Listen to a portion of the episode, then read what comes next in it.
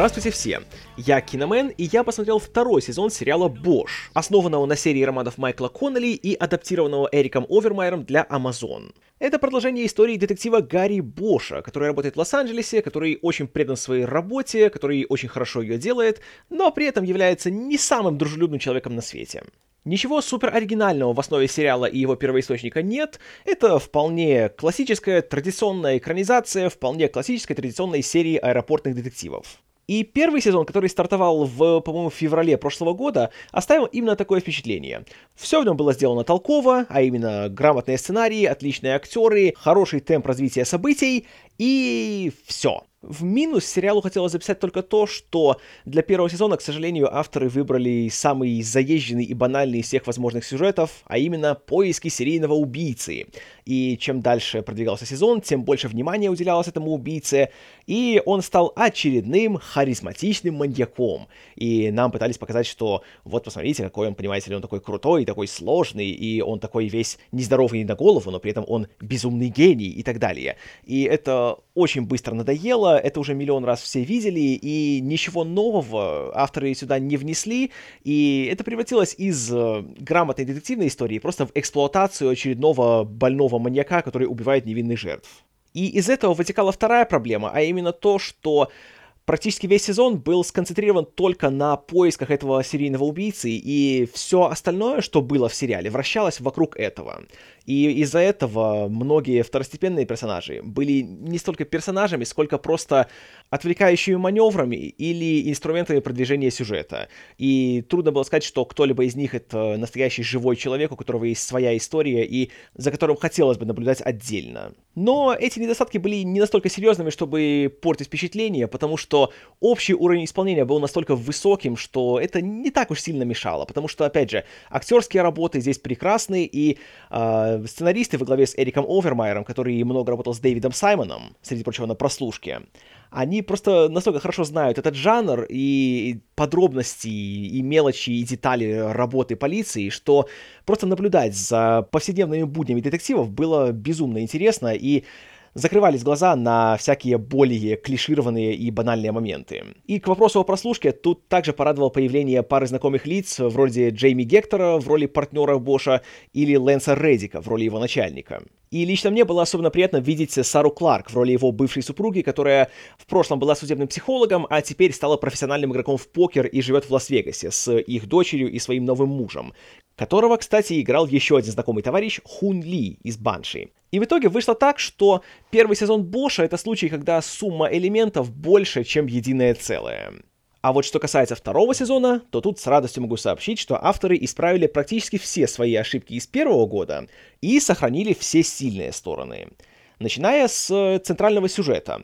В этот раз никаких маньяков, никаких харизматичных злодеев, а совершенно классическая нуарная завязка. А именно, недалеко от Лос-Анджелеса находится запаркованная фешенебельная машина, в багажнике которой находится ее водитель, один из местных порнографов. И то, что начинается как расследование обычного заказного убийства, быстро начинает усложняться и включает в себя как федеральные службы, так и армянскую мафию, так и еще всяких разных неожиданных субъектов.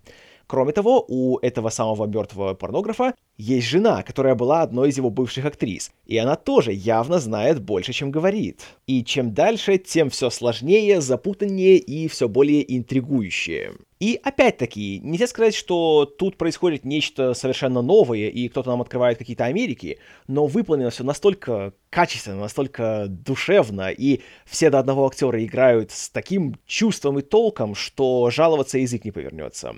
И когда все заканчивается, то не жалуешься на то, что как все предсказуемо, а наоборот думаешь, да, все сходится, все логично, и даже когда сюжет вынужден обращаться к набившим оскомину штампам, авторы сами явно это прекрасно понимают, поэтому уделяют им минимальное возможное время. Вроде того, как спойлер, посреди сезона случается момент, когда семью Боша похищают злодеи. И думаешь, «А, опять это...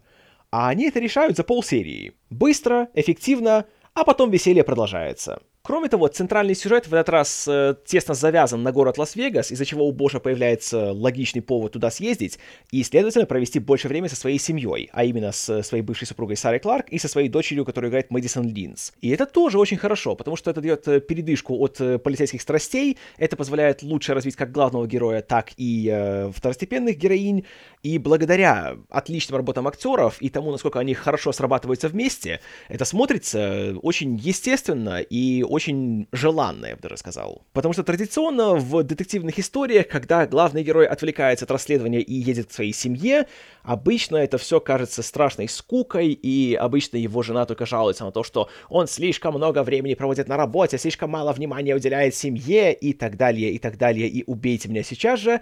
В Боше ничего такого нет, что опять-таки только плюс. Также к вопросу о развитии второстепенных героев, во втором сезоне параллельно центральному сюжету также идет линия с э, сыном героя Реддика, которого играет Робби Джонс. И по сюжету он э, внедряется в шайку грязных полицейских, которые злоупотребляют своими полномочиями и таким образом пытаются вывести их на чистую воду. И опять же, казалось бы, давно всем знакомый сюжет, тем более что Щит, и казалось бы, исчерпал тему уже до нельзя, но и тут Овермайер и его коллектив умудряются вдохнуть новую жизнь в этот сюжет, и опять же смотрится с большим интересом, и, что еще важнее, он дает э, и Лэнсу Редику, и Робби Джонсу кучу отличного материала, который можно сыграть. Потому что как раз в первом сезоне Лэнсу Редику делать было почти нечего. А здесь, особенно в последних сериях, его потенциал используют по полной, и это замечательно. Также прекрасно сработали и несколько новых персонажей, среди которых особенно выделяются Джерри Райан в роли супруги покойного порнографа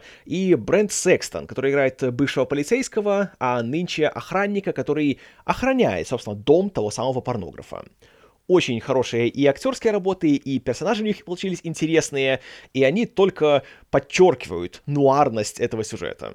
Ах да, и еще по части новых лиц очень-очень впечатлил Мэтью Лиллард, который за последние лет так пять просто-таки переродился и стал, на удивление, хорошим драматичным актером. И здесь он прекрасно продолжает то, что он начал в «Потомках» и продолжил в американской версии «Моста». И герой у него здесь тоже весьма неожиданный и непредсказуемый, и чем дальше, тем более интересный. И вот так, благодаря грамотному сочетанию всех элементов и высочайшему уровню исполнения, 10 серий пролетают мгновенно, не затягиваются, авторы не претендуют ни на что большее, чем то, что они делают, и из-за этого смотрится с гигантским удовольствием, и как только все заканчивается, хочется только продолжения. А оно, к счастью, будет. Поэтому всем, кто любит качественные полицейские драмы, детективные истории и хороший такой современный неонуар, сериал Bosch от Amazon я, конечно же, рекомендую. Спасибо за внимание, с вами был Киномен.